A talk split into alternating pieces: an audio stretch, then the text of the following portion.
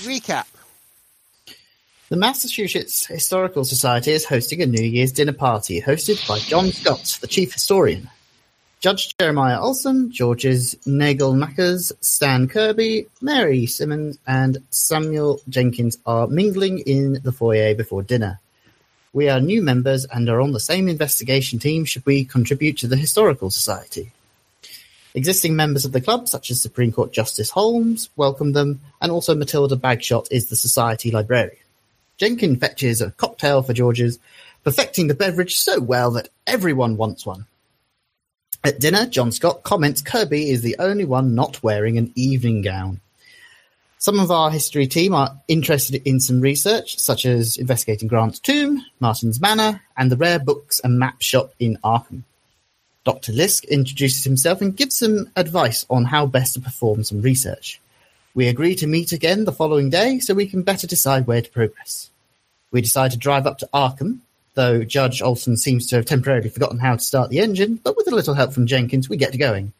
Though where we're going is a mystery since no one knows the way. Thankfully, Kirby makes an observation that alerts Olson to head in the right direction. We arrive and have a spot of lunch and inquire where the rare bookstore is. It is run by the Tillinghast family in Gedney Street. We uh, inquire about performing some research for the Massachusetts Historical Society, but this irks the shop owner since he thinks very little of it. Thankfully, Olson manages to convince him to be more hospitable.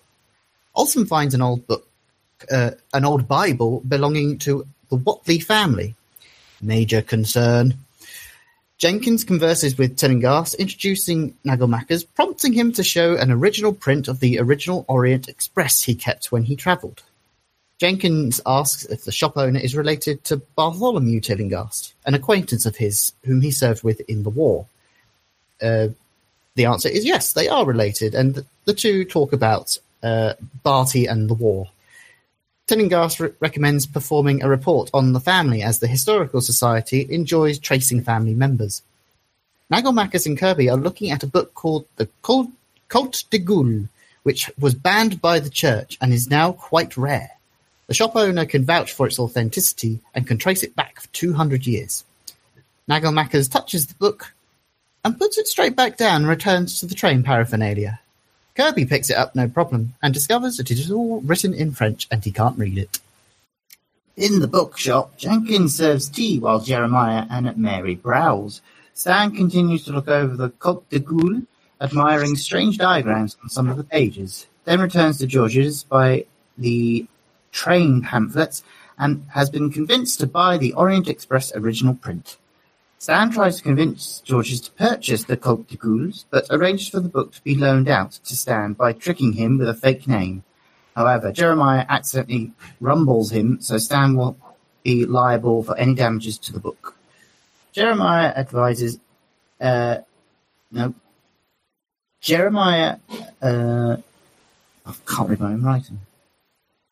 Jeremiah notices a portrait of Doctor Edwin Tillinghast from 1834, same name as the shopkeeper, but his great-uncle who was leader of the family at the time. Georges inquires about a local story of an anthropologist who hasn't been seen for several years and receives the address of the lawyers protecting the estate. Jeremiah advises launching a court investigation to force the lawyers to hand over information on the anthropologist's whereabouts. For the remainder of the day, however, we decide to browse the gallery of art. The weather is starting to turn, so Jenkins begins arranging for some overnight lodgings. The, curate, the curator, Andreas Verhoeven, is very welcoming and recognizes many of us. He recommends the Hotel Miskatonic to Jenkins, who makes the reservations. We are shown disturbing exotic work from Shipley, The Magnificent One, and Wonders from Beyond. The latter inspires Georges to buy it instantly for $4,000. Stan has wandered off and found some sketches by Pickman of some strange beings. Stan recalls meeting Pickman in Boston and that his sketches were not welcome and he eventually threw himself off a cliff. Stan's boss, however, likes these types of art and makes a note of The Burning Men and Warriors United. Jeremiah and Mary catch up with Stan and admire the sketches, but Mary is overcome by desire and hands over $1,500 for one of the sketches. Once all purchases have been made, Jeremiah follows Jenkins's directions to the Hotel Miskatonic. Georges wants to hang the picture so he can admire it some more, and Jenkins hangs it in the penthouse suite. Georges just parks himself in front of the painting rather than getting ready for dinner, so Jenkins pushes the booking back, and also provides evening gown for everyone to wear. Georges eventually pulls himself away from the painting, feeling he has connected with it, and we head to Crawford's restaurant. We have a nice evening and go to bed. In the night, however, Georges dreams he is at an altar being praised, and a priest is opening a portal and chanting. A figure appears in the portal and speaks George's name. He wakes with a start in a cold sweat, very spooked. In the morning, we eat breakfast in the suite, snow still falling outside. Even the trains cannot run right now and will take at least two days, so Jenkins extends our booking. Jeremiah arranges for the next train to have a cargo freight so his car can be taken, and calls his offices to begin getting documents ready for investigating Dr. Shrewsbury's disappearance, though he needs to be present in court to make it official. Jenkins accidentally suggests Georges investigate more into the painter and the, art- the artist, uh, and Stan and Mary look up various locations of interest, such as the witch's house, and which local institutes could help them. Stan is interested in getting a French dictionary to help him read the Comte de Gaulle and have Georges assist him, since he can speak French. We decide to go to the library as it can help us with all of our interests. We head over to the Miskatonic University Library. Jeremiah's car is dropped off at the train station, ready to be loaded when we can. At the library, Georges is met with a late book fine from when he was a student here. He squares, squares it up, and we get signed in. There are no entries for Arthur Shipley, but we are recommended to visit the Gazette for any reports that may be made about him. Mary looks up Clark's Corner and Gardener's Farm, but is directed to the History Department. Jeremiah accompanies her. Georges and Stan remain and try translating the Comte de Gaulle. Jenkins reads into the Tillinghast genealogy and looks for any information on Dr. Shrewsbury in the anthropology section for Georges. In the history department, Mary and Jeremiah find a Dr. Thomas and discusses the abandoned farming hamlet in Clark's Corner and the plans for the reservoir to be built there. A meteor landed in the area about 30 years ago, which Dr. Ellery and Dr. Fitzroy investigated. After the investigation, some strange large foliage and insects began to grow in the area and eventually destroyed the farm. Strange lights could be seen around the farm, and then it all vanished into grey ash and is now known as the Blasted Heath. Any surviving farmers went mad.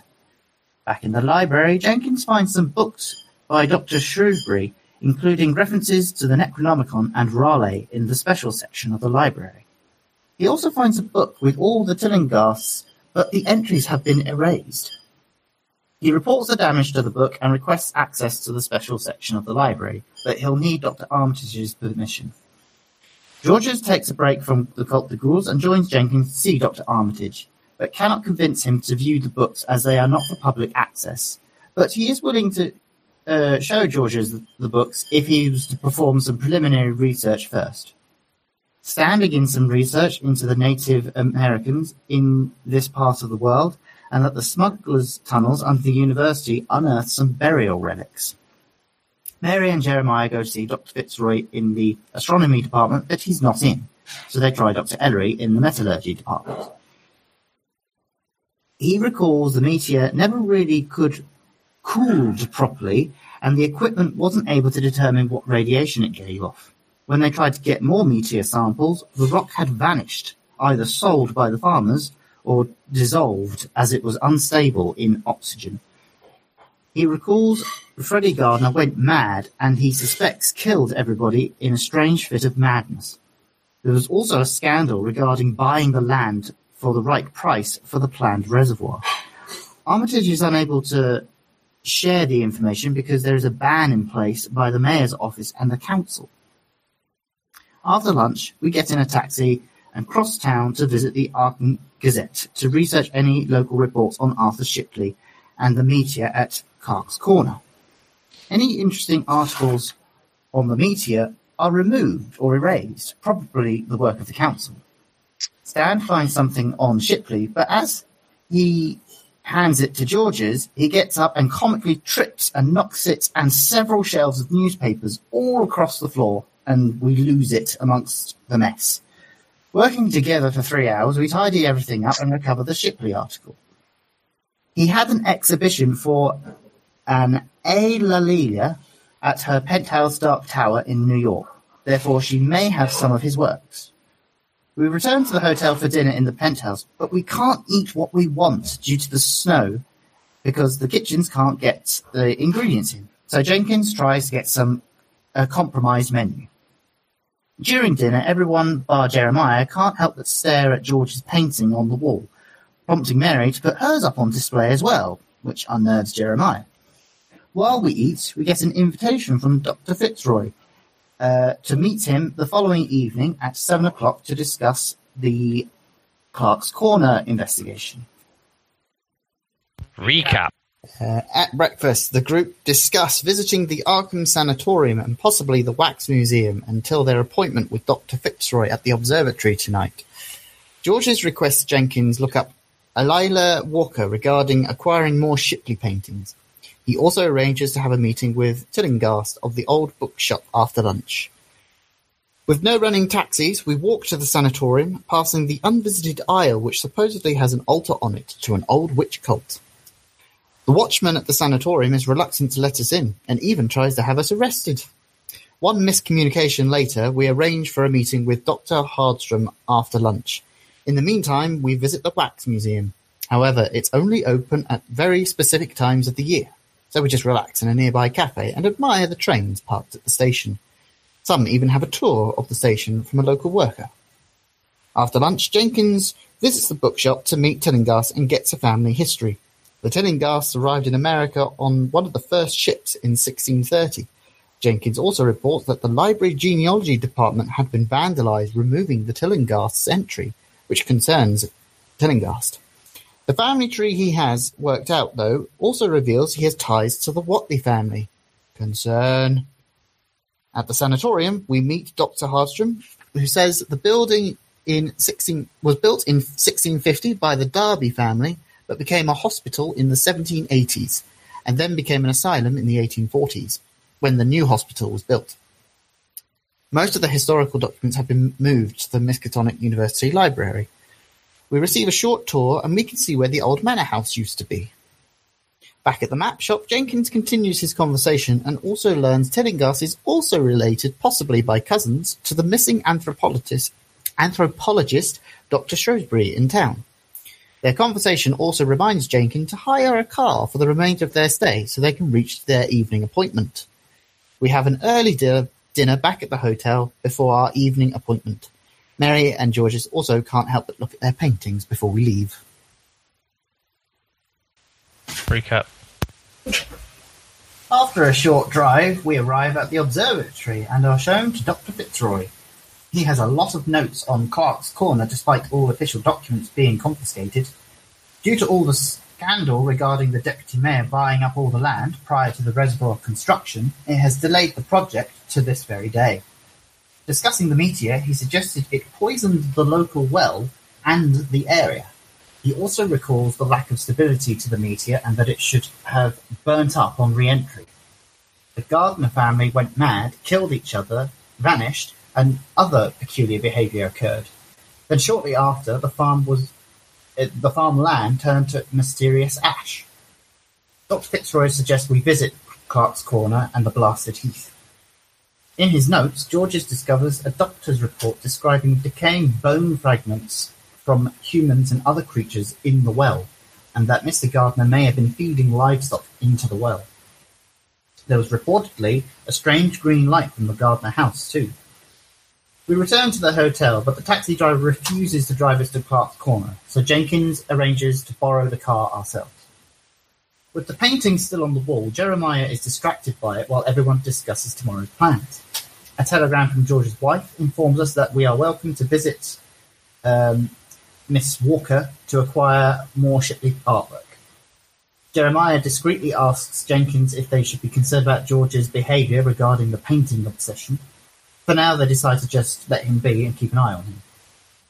As we sleep, Mary and Georges both have a disturbing dream due to all their painting viewing. These peculiar fish, these peculiar fishermen praise their pair, and they realize they are fishermen as well, and this startles them, and they wake up. In the morning, Stan is too busy working on a new story and lends Jeremiah his camera to take some photos for him. As we approach the valley, we see the blasted heath and the gardener's farm is now devoid of snow. Jenkins parks and attempts to move the rusted gates while the rest of us explore the farm buildings and the well. Georges shrieks as he stares into the well. Jeremiah tries to take a photo, but drops the camera down the well and sheepishly decides to buy a new one for Stan. At one of the dilapidated chicken coops, Jeremiah nudges some chicken corpses, only to find all the bones from multiple chickens have fused together and amalgamated into a horrifying form. He walks away. Jenkins and Georges enters an old farm building and discover another fusion of several farm animals on the wall, causing Jenkins to flee outside. Everyone is getting spooked and we want to leave soon. We discover the meteor, which Mary, Jenkins and Georges investigate while Jeremiah checks the house. In the crater, Georges leads a small dig and discovers some fragments of the meteor, while Mary notices that the soil is just dead for several inches. Nothing will grow here at all. In the farmhouse, Jeremiah explores, and the furniture and wooden floorboards have all rotten. In the attic, there are remains of a human and child skeleton fused together grotesquely. We decide to move on, but the car won't start, despite there being nothing wrong with it. We are forced to push the car back out of the valley, but it still won't turn over. The battery has leaked and has no charge in it anymore. We leave the car and make our way towards Ammi Farm, uh, a few miles away. As we walk through the woods, we continuously, subconsciously keep turning back on ourselves. Eventually, though, walking in pairs, we make it to Ammi Farm.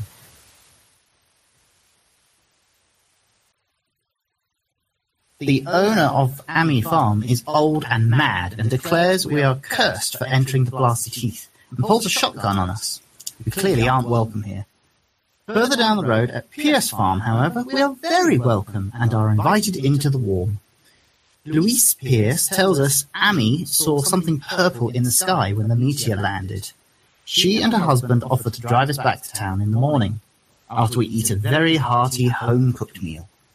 They recall the events of the meteor falling, into, including a large purple light, and their neighbor at Ammi Farm claims to have seen this large creature reach up to the sky.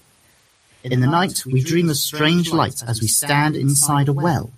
A purple shape ripples above us, and a soft chanting voice echoes in the air. We awaken very weakened, except for Mary. Jenkins, however, slept like a baby. In the morning, Bobbity Pierce drives us back to town, but Jeremiah and Georges feel worse and nauseous and go to bed. Jenkins considers calling a doctor, while Mary inspects the meteor samples, but can't make anything of them. Jenkins calls the observatory, who confirms there is no radiation in Clark's Corner and suggests a lead-lined casket for any meteor samples. Jenkins goes to the Miskatonic University to acquire one and approaches Dr. Ellery, who offers to put the samples through the spectrographamajig. Jenkins also calls the taxi rank to inform them of their car stuck in the woods. At night, Jenkins, Georges, and Jeremiah have some spooky dreams again. We awaken and see the sickly purple light billowing out from under the door from the lounge. Jeremiah blocks the door with the bedsheet while Georges calls for Jenkins. He spots the light is coming from the lead casket with the meteor samples inside. Jenkins goes to throw the casket away, but sees that the outer casing has melted away to show the purple oozing mass within. Jenkins doesn't want to touch it and grabs everyone to leave the suite. We grab Mary on the way down to the concierge and report the incident to the scientists. The hotel evacuates to the local gymnasium where Dr. Ellery reports there's nothing in the room after other than the melted casket. He takes it for he takes it for further tests and confirms the room is safe to enter. Georges calms himself in front of the painting again. Suddenly Jenkins launches himself, trips and collides with Georges, and they collapse on the floor. Jenkins claims he saw the purple creature in the well on George's chair, but there's nothing there. Now Georges sees it on Jeremiah's head and tackles him uh, to stop it crawling into his ear. He grabs the imaginary slug and watches it ooze in his hands, and his arm goes limp as it oozes over it, causing him to fall unconscious. As he does so, the slug becomes visible to everybody and surprises us all. It jumps at Mary, but she manages to fling it away, where Jenkins stabs it with a knife, which slowly begins to steam, bubble, and melt. Mary then swats it again, pinning it under a chair. Jenkins uses another chair to smash it while Jeremiah pulls George's to safety. The slug rears up and flashes brightly and grows in size as it draws on Jenkins's life force. It does it again on Mary, while everyone grabs another other pieces of furniture as she collapses to the floor. Jeremiah swings a coffee table, smacks the slug, and it and the table fly out of the window. Jenkins then quickly applies first aid to George's, Mary, and Jeremiah. He then hears a scream outside. He looks down to the street level and watches the slug flash and a magenta flash a magenta color and stretch and dissolve into a pillar of light and launches itself into the heavens. The hotel manager then barges in and declares a table landed on a woman and killed her. He locks the door and we hear the sirens of the local constabulary approaching. Recap now! In the Miskatonic Hotel penthouse, the group think up a story to avoid being arrested for seemingly throwing a table out the window and killing a bystander. Georges successfully charms the police officer and convinces them. George's personal train will be at the station this afternoon to take us home to Boston and prepare Mary's piece for the Historical Society the following Sunday. Jeremiah tries to proceed with the injunction on Dr. Shrewsbury's lawyers, but his boss shuts it down, saying Shrewsbury is retired in the Caribbean. Perhaps he has been bribed. George pushes some paperwork and hires the young man from Arkham. Jenkins enjoys a half day off, reading and eating scones. A few days later, we meet at the Historical Society. Georges is not adverse to sailing to the Caribbean to find this Shrewsbury character. He also instructs some engineering crew to head back to Gardner's farm to recover the camera in the well to prepare the photos for our pre- presentation. However, some of the photos are damaged. The foreman wasn't too pleased to hear that the land was irradiated, however. While we gather, Jenkins and Mary get caught in a car accident on the icy roads, but they make it to George's office, however. We agree we need better photos for the presentation, so we hire a train back to Arkham, except for Stan, who needs to head to New York. George's requests he drop by Miss Elijah Walker's house to uh, acquire some artwork, but she is insistent that the buyer must select the piece themselves. We pack a bag and board the train for our Friday the 13th farming adventure. Recap. We arrive back in Arkham at the Miskatonic Hotel. Detective Harden informs us they arrested the culprit who attacked us and they will likely be executed for manslaughter. We don't feel good about an innocent man being condemned, so we decide we need to speak to local Judge Randall to get access to the coroner's report. Next morning, we drive towards Gardner's farm and park at the top of the valley rather than entering the blasted heath. We take some photos of the valley, then walk to the farm. We feel the temperature is much warmer than the, than the surroundings. We pair up, and Georges and Jenkins re-enter the barn. As Georges takes pictures, Jenkins feels there is a strange green aura, a green pillar each time Georges flashes the camera holding up the ceiling. When Jenkins informs Georges, he notices the llama amalgamation is staring back at him, so they back out of the barn. At the chicken coop, Mary notices the chicken corpses have moved. She takes photos, and Jeremiah gets the hint of a mauve light from the henhouse. Mary takes a photo of the henhouse, and the whole house and coop glows. Mary feels her life force wane like it had back at the hotel the other day. The barn is filling with a fog, and the coop, it, the coop is brimming with light, and the forest and well is spewing out more fog, and something moves within it. We turn, and Jenkins has vanished. Wherever he is, he shoots his shotgun. Jeremiah hears it as George shoots his flare gun, and it explodes, the fog then swarms towards the billowing light, and it absorbs the heat and light from it. The empty canister falls to the ground and dissolves into dust. Georges gets spooked, and he flees into the fog. Jeremiah and Mary chase after him, calling for Jenkins as he tries to find the source of the flare gun. As he runs, Georges f- feels the flare gun heat up in his hand and he throws it just as it explodes, all the flares lighting up, then being snuffed out by the fog. Jenkins has gotten lost, but sees something and flees for the edge of the farm. Mary and Jeremiah have also gotten split up and are no longer in the farmland. But Jenkins bumps into Mary as they fear the sounds as they hear the sounds of chickens and they flee together. Georges is fleeing the magenta light and spots Jeremiah across the farm. As he runs towards him, he sees the well and begins to be drawn towards it. Jeremiah chases for him before he can uh, reach it. Georges peers into the well, and it reminds him of his beautiful wife, so calm and welcoming. As he steps up, Jeremiah charges and tackles him away from the well. They turn to flee, and everyone bumps back into each other, and they all run along the road towards the car. The magenta light has turned its attention to Jeremiah, leeching his life force away, as the mass of llamas emerges from the fog towards us. Georges puts pedal to the metal as Mary fires a shot at the monstrosity. Jeremiah fires his rifle, and several bones and skulls fling off the, the creature, just as Georges arrives at the car and hides inside it.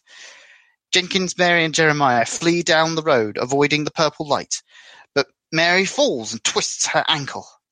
Jenkins picks her up, and Jeremiah reaches the car. The light, uh, uh, the light lashes at Jenkins as he jumps into the car. As we slam our foot down and tear down the road back to the hotel. A doctor is called for Mary's ankle, and we all collapse in the penthouse suite extremely grateful to have our lives intact. Jenkins and Georges consider going to the other hotel that Arkham is famous for. Some of us manage to convince ourselves that what happened must have, have a rational explanation, but others quiver in the bed sheets in fear. The following day, we develop the photos for our presentation and we travel back to Boston on Georges' train. On arrival, Stan calls Georges and raves about the artwork he's seen in New York and recommends several pieces. We finalize our presentation and insert the photographs. After a small argument about what constitutes good art, we sit down to dinner at the Historical Society. We listen to a presentation by Miss Perkins on a shipyard in Kingsport before Mary takes to the podium. She is nervous, but presents the facts without divulging too many of the mysteries, and really gets into it. The presentation is very well received, and Mary is rewarded by being ascended to neophyte of the society. The final presentation from Doctor Chisholm on a dig site in Scotland has discovered a Roman temple. Everything goes well, and we are informed the next dinner is the 29th of January and presentations on the 12th of February. We decide, since Georges wants to visit New York, our next research topic will be something there. Mary takes a few days to get her affairs in order before we depart. Jeremiah calls the judge in Arkham about the manslaughter case on the innocent man and successfully gains control of the case, so he will be able to acquit the man. Georges and Jenkins agree to arrange to speak to a professional for their mental well-being.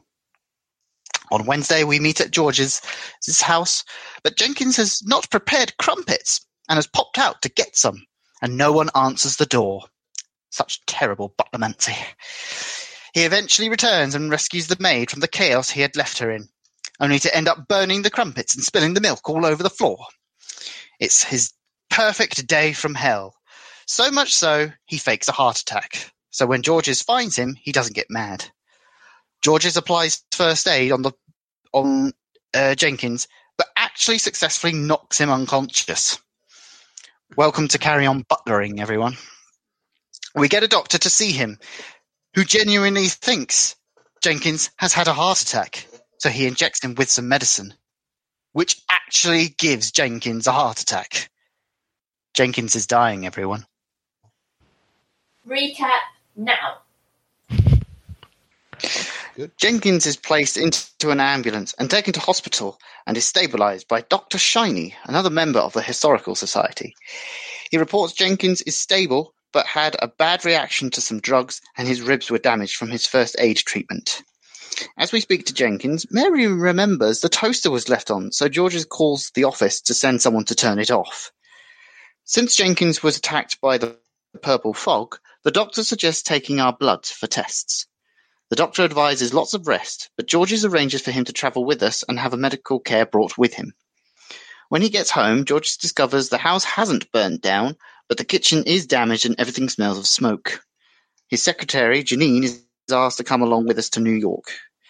Georges returns a phone call to his wife in London, who is visiting the artist Arthur Shipley, which delights Georges. The pair of them are besotted with these crazy paintings. While we wait for Jenkins, Jeremiah closes out the case with the innocent man in Arkham.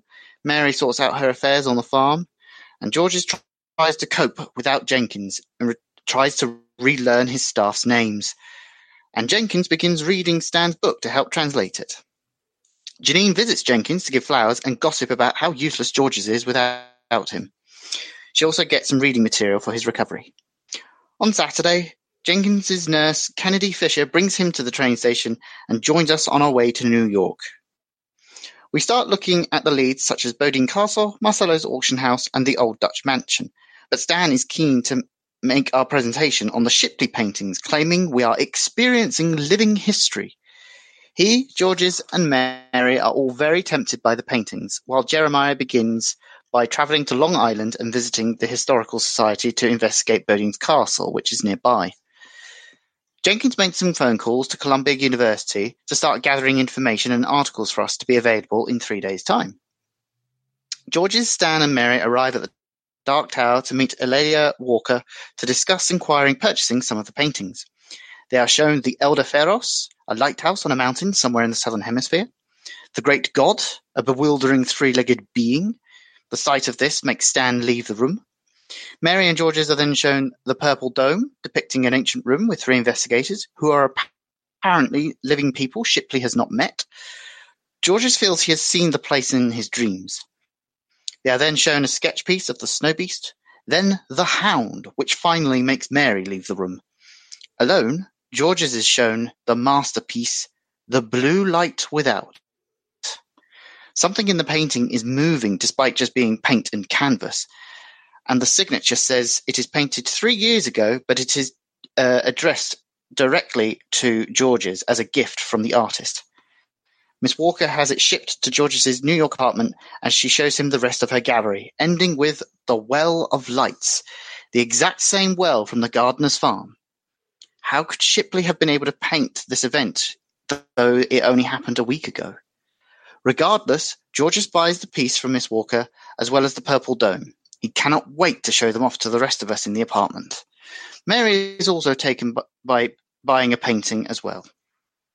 At the Historical Society, Jeremiah learns the Bodine Castle was built in the 1700s by a French nobleman who locked his daughter and lover in the dungeons before returning to France. Since then, it has changed hands many times and is now in the hands of the Queen's Lumber Company. Local news says that some of the lumber company employees have complained about wailing spirits and other supernatural things, and the Brooklyn occultist Waldman Rayner is investigating the events.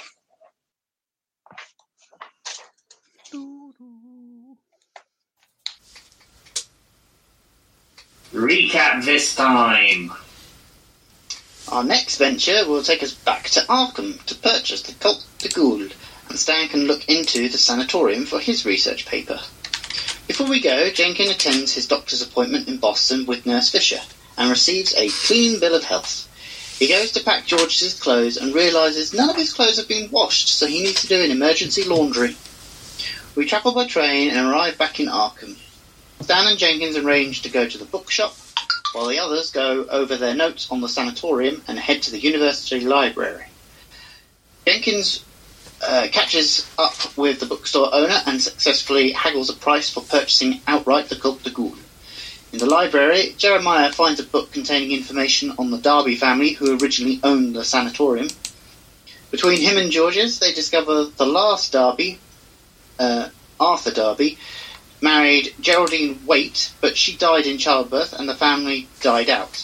But there was another Darby, Gladys, who also existed, and she married Frederick Fisher of Innsmouth, but retained the family name. In addition, the Waite family own a crown and shield manor here in Arkham, where some Derby families are rumoured to still be living in. The following morning, Jenkins attempts to contact the Darbys at Crown and Shield Manor, but is completely put out. We decide to contact Nurse Fisher about her family history, as she may be a distant relative. She needs more research from Arkham or Innsmouth, but there may be a connection. She and Jenkins return to Boston to collect her documents on her family tree, while the rest of us return to the library. We learn nothing on the Fishers, but the owners of the manor are Asenath Waite, who married Edward Pickman Darby. They don't go out much, but they have a, an architect friend by the name of Daniel Upton. We also learn that Arthur Darby was a practicing doctor and was in the process of converting the house into a hospital, and that if anyone tries to sell the sanatorium, it defaults back to the Darby family. Stan also finds plans for the sanatorium before and after its conversion. He can't check them out, but tries to sketch a copy of them, but the librarian removes it from his possession. Stan sulks by reading some books in the occult section. Uh, Georges talks to the librarian and agrees to get a copy of the plans made for him, which will be ready in two days. Over in Boston, Jenkins books a reservation dinner for Georges and the rest of the group and decides to have a nice, pleasant evening off.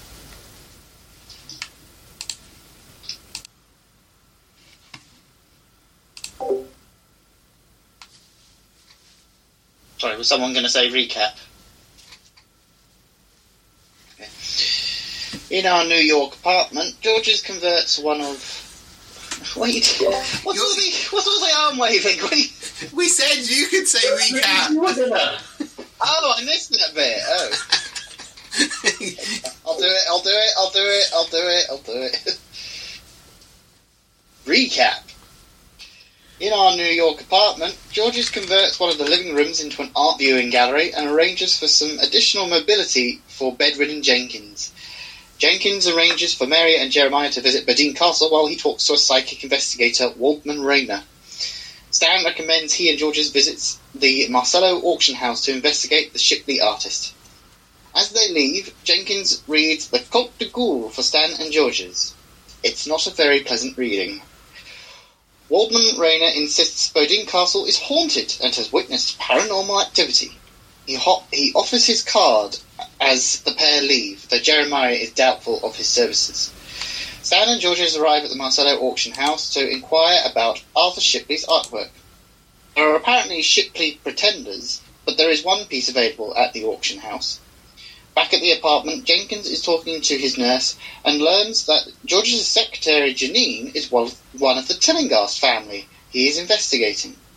Nurse Fisher has also been looking into her family tree, and it seems that both families stretch back to the 1700s and are linked together by the Marsh family. Mary and Jeremiah are shown into the small keep attached to the lumber yard at Badine Castle and discover there is an unlocked door that some workers may have been using to access the basement and smoke weed and prank their colleagues. The pair think with a bit of creative writing from Stan, this could be a historical mystery solved paper for the Historical Society. At the, uh, at the auction house, Stan and Georges are shown the Tindalos Lord painting and the miners, which definitely don't look like Negos. The value is more than $2 million for the Tindalos Lord, so Georges is hesitant to purchase it immediately, but arranges for the piece to not enter the public domain for a month. He does manage to buy a couple of pieces for $5,000, but he'll come back later for the Tindalos Lord. He needs it. Before they head back, Stan swings by his office to inquire about the miner's piece and why his office rejected it for one of their story pieces. Checking with his boss, they find another piece called The Lesser Other Gods, which of course Georges also wants. He shows it off to the others back at the apartment, but Mary, Jenkins, and Jeremiah are fairly blasé about it.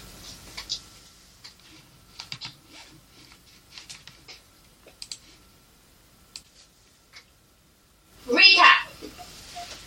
We have a mid-afternoon nap, so we can stay at Badine Castle overnight to debunk the ghost theory. We tell ghosts and war stories to pass the time. And suddenly Mary screams and claws at her throat. Nurse Fisher administers first aid and discovers a bleeding wound on Mary's neck and stitches it up, while Stan calls for an ambulance which takes Mary and the nurse to the hospital. We search the basement, but other than an old boiler, none of us can find anything that caused Mary's injury. The boiler ignites and releases steam, which causes a screaming sound. We stay a little longer, but we don't find any other clues as to what happened to Mary. We watch the sunrise and visit the hospital. Mary says when Jenkins told his story of the Great War, she actually heard the gunshots and felt a blade slash through her neck. All very peculiar. We head back to the apartment and get some needed sleep. Georges dreams he is on a plane with the blue light from without, and it asks him to accept it into his soul. He, before he can answer, he awakens. Jeremiah and Jenkins, when they fall asleep, they dream as well, and they witness Georges speaking to the crystal. The next morning, we decide we have enough information to write Jeremiah's paper on Badine Castle. Georges recovers the building blueprints to aid in the writing, which gives Jenkins a revelation. The Comte de Erlot of Castle Badine also wrote the Cultes des Goules. Although Jenkins needs to study it more, we can mention the book in the paper as a teaser for Jenkins's up-and-coming paper. Before the presentation, Jenkins and Georges read more of the Cultes des Goules. Georges does some accounting to afford the expensive painting in New York. Stan continues writing a story on the miner's sketch for his magazine, a tale of these creatures turning humans into spore plants. Mary attends to her farm, and Jeremiah resides over some cases and enjoys a drive or two. On Sunday evening, we attend a dinner at the Massachusetts Historical Society. Jenkins bumps into Dr. Shiny, who instructs him to attend a follow-up appointment in a couple of weeks. Then, at dinner, Jeremiah presents his paper, beginning with the dry historical facts, but then twists it into a mysterious, spooky story with sound effects, and it goes down wonderfully well. Jeremiah is upgraded to neophyte, and the members are already looking forward to the next presentation on Jenkins's discovery of the Cultes des Goules. Recap! Those in Arkham consider meeting Daniel Upton, the friend of Asenath and Edward Darby, who own Crown and Shield Manor. We arrange an appointment and walk through the snowy Arkham streets. Daniel's family assisted in the rebuild of the sanatorium and also part of the Arkham Historical Society, and is very friendly to share its history. Stan starts asking questions about the sanatorium and casually drops questions about the Darby and Waite families. Edward Darby is a poet, and Daniel refurbished their house. The job was very expensive, mostly paid for by Asenath, but she has not been very well lately. Daniel uh, tries to arrange a visit for us, but warns us Edward is a little eccentric. In Boston, Jenkins gets ready to board his train to Arkham, only to learn the services are being cancelled due to the weather. Jenkins convinces the trainmaster to send a train to inspect the tracks, and he will conveniently be on board that one. He reads through some more of the Cultes des Goules on the journey. Eventually, he arrives at the Hotel Miskatonic and begins tidying up the suite and ensures hot beverages are available as the rest of the team return. Daniel Upton telephones us to let us know he will pick us up tomorrow morning to take us to Crown and Shield Manor. Jeremiah asks to see the family tree history Jenkins has been collecting on the Tillinghast family, and there are many interesting features. 130 year old uncles, children born after their parents' deaths. We're not quite sure how to publicly handle this incestuous family tree until we determine the accuracy. Or we could simply doctor it in some way. We decide to keep investigating it until it is ready to be presented, and we will focus on the Arkham Sanatorium and Arthur Shipley presentations first. Following morning, Daniel Upton arrives in a horse-drawn carriage and shares with us plans of the sanatorium and Crown and Shield Manor. Moses Sargent, the butler, greets us, and the maid, Abigail, leads us to the library to meet Edward and Asenath. The mansion was once derelict after Asenath's grandfather, supposedly a sorcerer, burnt the house down, but Asenath rebought it and spruced it back up. She gives us a tour while Edward supposedly rests. Stan inquires about her grandfather, Ephraim Waite, who had a fascination with the stars and herbology. We notice while we're there that we thought Asenath was the unwell one, but it is in fact Edward who appears to be more sickly. We make it to the art gallery in the tower and with historical paintings of Arkham. There are some old features painted which don't match modern times, such as the unvisited isle painted with stone circles, yet now it is overgrown with trees. As the tour finishes, there is a crack of thunder outside.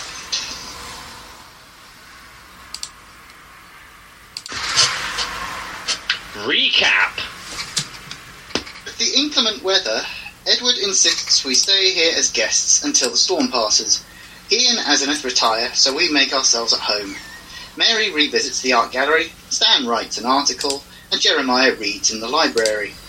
Jenkins voices his concerns to Georges that the mood in the house doesn't quite reflect what we were told about it. Edward happy to have guests over, while Asenath is annoyed by our longer stay. While Mary visits the art gallery, a maid angrily tells her to leave. Jeremiah finds a locked cabinet full of founding family members' history uh, in all catalogued in books. Mid-afternoon, Edward returns and informs us Mr. James Clark, a member of the Massachusetts Historical Society, has gone missing. He also unlocks the cabinet and tells us the history of the Historical Society. That it was built on the Scott farm, the owner supposedly a warlock and burnt at the stake. Aldebert Shiny of the Hermetic Order purchased the original house before it was purchased by the current owners and converted into the Historical Society. Edward then bustles off without locking the cabinet, and Stan recalls the owner of the Historical Society shares the same name as the warlock who owned Scott Farm. Jeremiah reads some of the Tillinghast family book in the cabinet, revealing some missing children and correcting some of the details we had previously collected. Asenath then invites us to cocktails before dinner, which Jenkins assists in preparing. We sit down to a full roast turkey and pheasant dinner and game pie, with a suspicious constitution roll. We depart for bed, but in the night, Georges and Jenkins hear muffled footsteps outside. They see two figures carrying a body up a flight of stairs. They try to awaken Stan and Jeremiah, but they cannot be stirred, no matter what. In order to increase his stealth, Georges steals Stan's socks and leaves the room as silent as the night. George sees a blue light in the art gallery, while Jenkins enters the library. Mary is not in here. They attempt to stealth to the art gallery when George knocks over a vase. He runs when Edward comes out of the library. No, comes out of the art gallery. Jenkins excuses himself by saying he was just going to the bathroom. Edward believes this and invites him to the solarium to watch the snow. He asks some peculiar questions about the human mind and that the soul can leave its host body, and offers a way to restore Jenkins's youthful years lost to serving in the Great War. Meanwhile, Georges returns to the bedroom but is discovered by Moses and Abigail and is, is instead escorted to the lounge. Mary awakens strapped to a bed inside Asenath's body, staring back at Asenath inside Mary's body. She's trying out Mary's body but declares she doesn't like it enough, so she sends Mary back to sleep, presumably to reverse the process. Jenkins is led to a padded room where Mary is sleeping strapped to a bed, as well as an elderly man. The real Edward is inhabiting this body. Whoever is inhabiting Edward's body has been doing this to live far longer than he should be able to. Jenkins manages to resist the spell and gives his word the group will simply leave the house the next morning and not tell a soul. Abigail leads him back to George's in the lounge. They hear a strange cackling noise and they attempt to go back to their beds, but the room is locked. Meanwhile, Jeremiah is startled awake as Moses is performing some kind of ritual on him and Stan. Moses easily overpowers him and throws Jeremiah and Mary into the room with Georges and Jenkins. Georges is distracted by looming shadows from the upper art gallery. Edward is standing behind the creatures and declares the prophecy of the painting has come true. A Tindalos lord approaches us. Jeremiah and Jenkins immediately pass out. Georges cowardly pretends to pass out, and Mary screams in horror and throws herself out of the window into the snow and runs out of sight. The Tindalos Lord lowers its head to George's, knowing he is faking. Georges panics and lashes out with a knife, but it simply vaporizes and fractures into pieces. Georges is offered a deal. Or death. He and one other may leave and remember tonight's events, and the others will awaken with no knowledge. In exchange, Georges must set the Tindalos Lord free from Ephraim Waite and his wife, the true identities of Asenath and Edward by shattering the lantern in the art gallery. All Georges has to do is make sure the others do not remember tonight's events. Georges agrees and smashes the lantern over the face of the Tindalos Lord.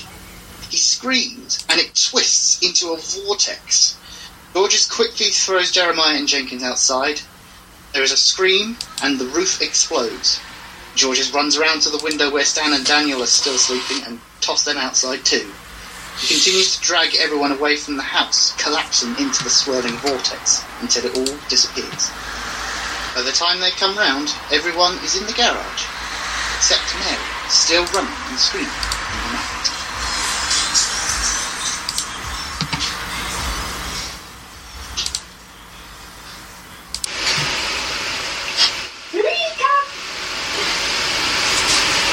Georges makes sure Stan is awake and well before leaving the garage to find Mary. He finds her tracks and finds her near the vineyard unconscious, picks her up and brings her to the garage and wraps her in blankets until she wakes. Georges takes the time to try and explain what happened despite how outlandish it sounds. Daniel then offers to drive us back to town and inform the police of the incident. The following morning, the sheriff arrives who informs us that they only found Asenath's dead father in a padded room, and the suspicion is it was a gas explosion that caused the, the incident. He leaves, and after breakfast, Georges and Mary again explain in more detail what happened, and the creature that attacked us was from the painting that Georges was intending to buy. We decide to try and end our business here in Arkham as soon as possible. So Stan visits the sanatorium for a bit more research, while Jeremiah inquires about potentially getting access to the books during the police investigation at the manor. Stan manages to bluff his way past the security guard and speaks to the secretary, but still, but will have to return in a few days for a tour for the paper he needs to write. On his way back, he spots something at the train station. Edward and Asenath are boarding a train to Newburyport via Ipswich. He will inform the sheriff to chase us up in case they are fleeing to Innsmouth. Although we agree not to chase them, George suggests sending a team to investigate under the guise of connecting Innsmouth to the rail network. Jenkins arranges this with Janine in Boston. Jeremiah suggests he and Jenkins revisit Edwin Tillinghast to show him the family tree we have put together. We learn his aunt is Asenath, and his grandmother was originally called Regina Fisher, a relation to our nurse, Kennedy Fisher. Edwin is a bit annoyed he is related to the Marsh family, who live in Innsmouth and own several businesses, but are not very nice people. He thanks us, and we all gather at the train station to head back to Boston.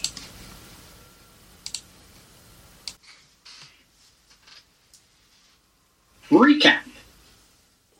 We spend a few days sorting out our personal businesses, during which Georges and Jenkins travel to New York to pick up the Tindalos Lord painting. Upon seeing it, Jenkins remembers all the events at the Crown and Shield Manor, and in a burst of mania, he rips it from the frame and burns it. Fortunately, Georges is no longer fond of that painting, and he's put in place appropriate insurance to recoup most of the $3 million. He's even questioning slightly if his other Shipley art is worth being around, but he decides he enjoys the artwork enough. A few days later, Stan returns to Arkham to receive a tour of the sanatorium, getting full details on the architecture as it changed through the years, from a Darby family house to hospital to sanatorium. Afterwards, we all gather at George's Boston Manor, and it is made clear Jenkins has remembered the night at Crown Shield Manor by looking at the painting of Tindalos. From memory, Stan sketches the Tindalos Lord, and this triggers Jeremiah to remember the night too. And he goes temporarily crazy, throwing drinks and glasses and bottles at Stan to get rid of the sketch. When everyone calms down, we decide that Stan will present his paper first, followed by George's in a couple of weeks. In the meantime, we consider what to investigate next when Janine calls. The private investigators sent to Innsmouth are dead following a suspicious boat capsize.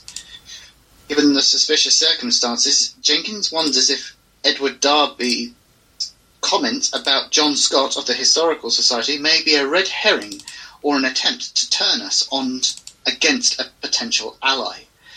A delivery from Mrs. Nagelmackers arrives with yet another glorious painting, The Lord of Earth. She's even started hoarding paintings in their London home. Jeremiah refuses to look at it and declares he does not like any of the artwork.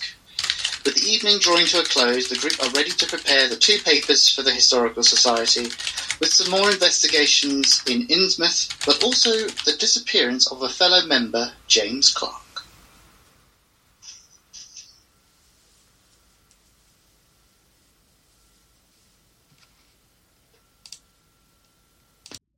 Recap. Waiting for Stan's presentation at the Historical Society, Judge Olson leaves a message with his FBI contact and spends the day repairing his car. Stan finalizes his paper with some sketches and finds an article in the papers describing a damaged boat and the missing investigators in Innsmouth. Georges is in a grump about the missing investigators and arranges with Jenkins for a more covert, larger group to head to Innsmouth. But they learn also that the new station they are building has collapsed in the night, souring his mood further. Jenkins calls George's wife to ensure their children are not subjected to Shipley's artwork, but she's also very determined to make sure Jenkins retires in the near future. The following evening, we gather at the Historical Society and catch back up before the presentations. Georges and Stan discuss sharing more artwork together, and while we chat, John Scott, the leader of the Historical Society, drops by. Everyone wishes Jenkins well after his heart attack, but he gets a little bit drunk on some new cocktails. Another member, Dr. Cool, requests a meeting with Georges later in the week.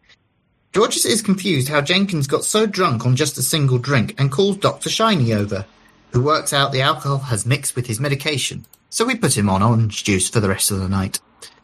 We enjoy a lovely dinner and several presentations, including Stan's, but he shows a sketch of the Tindalos Lord, and it deeply unnerves Georges and Mary. The speeches go down well, and Stan is raised to neophyte level in the society. After dinner, Georges comments about something going on upstairs, a potential extra floor not in the public knowledge. We ask John Scott about it, who informs us that there are renovations to open up some new labs. He also advises that the Cultes des Goules presentation that Jenkins is planning should be a group effort once we are all at neophyte level. We arrange to travel to Innsmouth in a couple of days' time, requiring Judge Olson's car to complete the journey.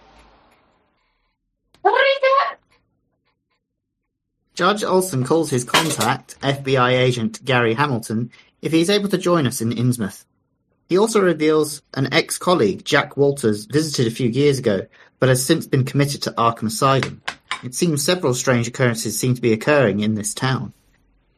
Georges tells Stan and Jenkins about Dr. Cool's meeting request and agrees to take Jenkins with him despite being asked to attend alone. Jenkins waits outside the office while Georges meets Dr. Cool. He discusses the disappearance of James Clark of the Historical Society.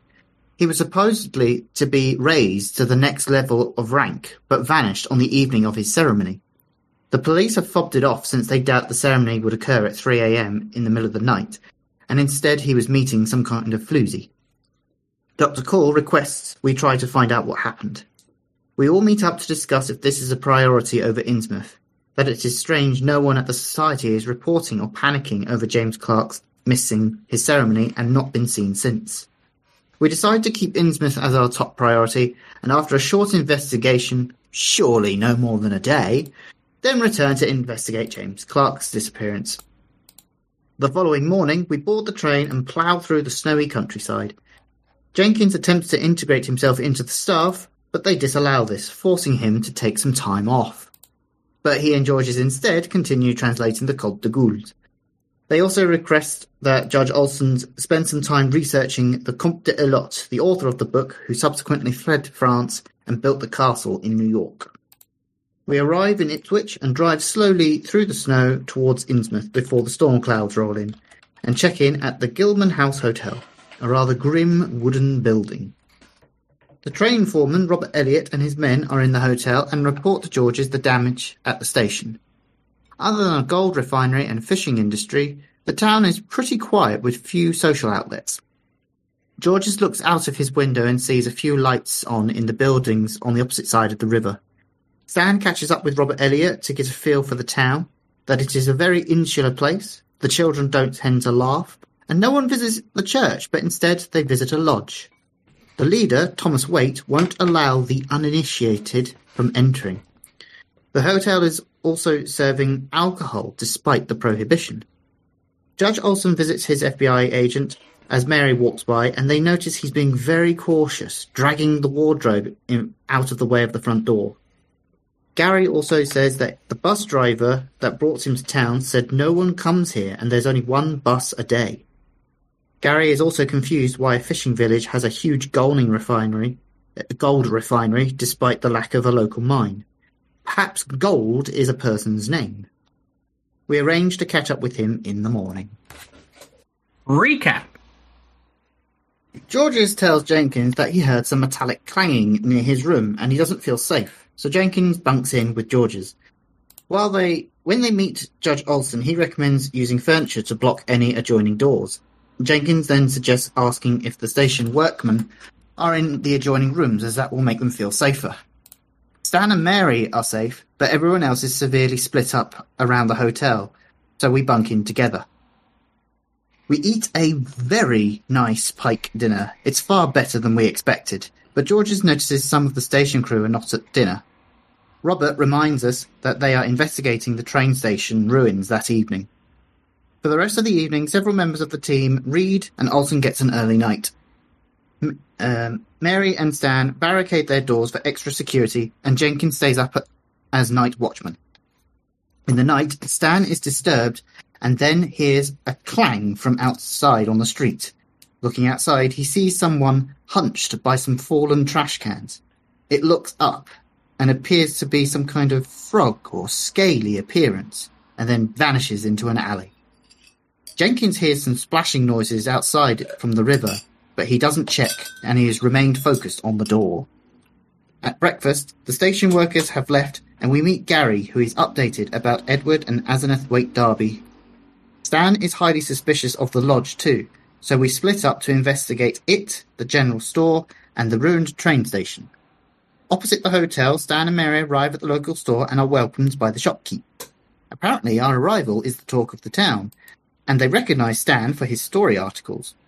He says it's very unlikely that the investigators got their boat from Innsmouth since the locals don't let the uninitiated use many local services. He also mentions the fishing trawlers don't collect fish, but instead return with gold, which is sent to Marsh's gold refinery. The shopkeep seems quite friendly, and has only lived here for a year, so the locals don't see them as one of them. They are also recommended not to go out at night. Then suddenly the shopkeep's tone changes, as if they were being watched. Before they leave, they are advised to check the new church. After a walk along the river, Jenkins and Georges arrive at the damaged train station construction site. Georges sees a couple of workers leaving north on a handcar. The pair meet with the foreman who reports the foundations must have given way and suspects foul play. Worse still, one of the workers never returned last night. They all investigate the damages together while they wait for word on the missing worker. Jenkins spots some strange webbed footprints in the snow, which neither recognizes. Gary and Olson arrive at the lodge, which is locked. Gary attempts to pick the padlock, but it's too good for him. An old drunk staggers past and bargains for booze, and in return, he'll tell us what goes on inside the lodge. We return to the hotel and accidentally annoy Gilman for some amaretto. When we leave, we ponder where the phones are, but more importantly, where Olson's car has disappeared to. They check round the back and they see it's in the rear courtyard, but it's not working. Gary wants to ensure that we have an escape route out of the town should we need it and suggests Olson remains to fix it while he meets with the drunk. Recap. Uh, At the train station site, Robert is concerned the workers on the handcar have not returned. As they check up the line, they see that the rail bridge under construction has collapsed, but there's no sign of anyone. Robert scrambles down the bank of the river and brings Jenkins and Georges with him. They find the wagon in the river and discover the brakes have been tampered with. Robert says they need to check the other bridge as that's where the group from last night went to investigate. Stan and Mary, meanwhile, have arrived at the church and it appears totally derelict. They find an old cellar doorway and clamber on down and using a firelighter take a look around. After finding some candles and venture in through a vestry, they make their way through the main crypt. with the skeletal corpse of a priest blocking the door. The names of the dead are familiar in this room. Shrewsbury, Waite, Elliot, and Gilman, but no, none of the Marshes. In the hands of the corpse is a newspaper clipping and a journal, which speak of Captain Obed Marsh, led a cult in 1846 and was arrested for unspeakable acts. The Reverend Babcock also wrote that fishmen creatures appeared from the reef and invaded the town and released Captain Marsh, and they round up the townspeople. Stan and Mary venture further into the altar, and there are pentagrams with eyes etched into a small cabinet, hiding a red leather-bound Book of Dagon. They take it, and as they leave, Stan wipes away their snow tracks, but a rafter suddenly falls from the ceiling and pins Stan to the floor. As tiles fall around them, Mary tries to free Stan, and they roll out of the way. They see a pair of deep ones throwing more rafters at them from the roof. Mary begins shooting at them as Stan retreats the pair into the crypt. At the hotel, Olsen realizes that the radiator water in his car has frozen and broken the pipes, but worse, the fuel has been emptied. Gilman arrives and is very unhelpful, but he does say that there may be more fuel at the refinery. As Olsen leaves, he hears the rear courtyard gate being locked. Olsen makes his way to the shack with the drunk man, but Gary never showed up. Olsen continues the, to the harbour to find some fuel. Jenkins, Georges, and Robert find the, the other train car equally sabotaged. They agree they need to get everyone out of town. On the way back to the station, Jenkins spots creatures leaving the construction site, and there is no activity left in the station. Georges orders the group to immediately get back to town, find the others, and leave. Stan and Mary share the weapons that they have amongst each other, and Mary attempts to climb out of the crypt when suddenly green, scaly claws grab at her and they drag her out of a hole and into the darkness. Stan absolutely panics, begins running through the church, shooting wildly into the air at the creatures. The last thing he sees is another rafter thrown directly at him. Olsen and Jenkins hear faint gunfire in the distance. Both parties make a dash back to the hotel. As they all meet together, Jenkins declares they have to leave by foot and leave Stan and Mary behind. When suddenly Robert attempts to shoot Jenkins's head clean off, but he narrowly misses. In their attempt to disarm him, uh, to, to disarm Robert, he successfully blows Jenkins' head off on the second attempt. Georges and Olson descend into madness, and no matter how hard they try, the swarms of the townsfolk surround them. They are dragged off to the reef and presented to a deep one holding the Book of Dagon, free from its charmed prison. They are brought into the depths of the ocean and sacrificed ritualistically to Dagon. Game over.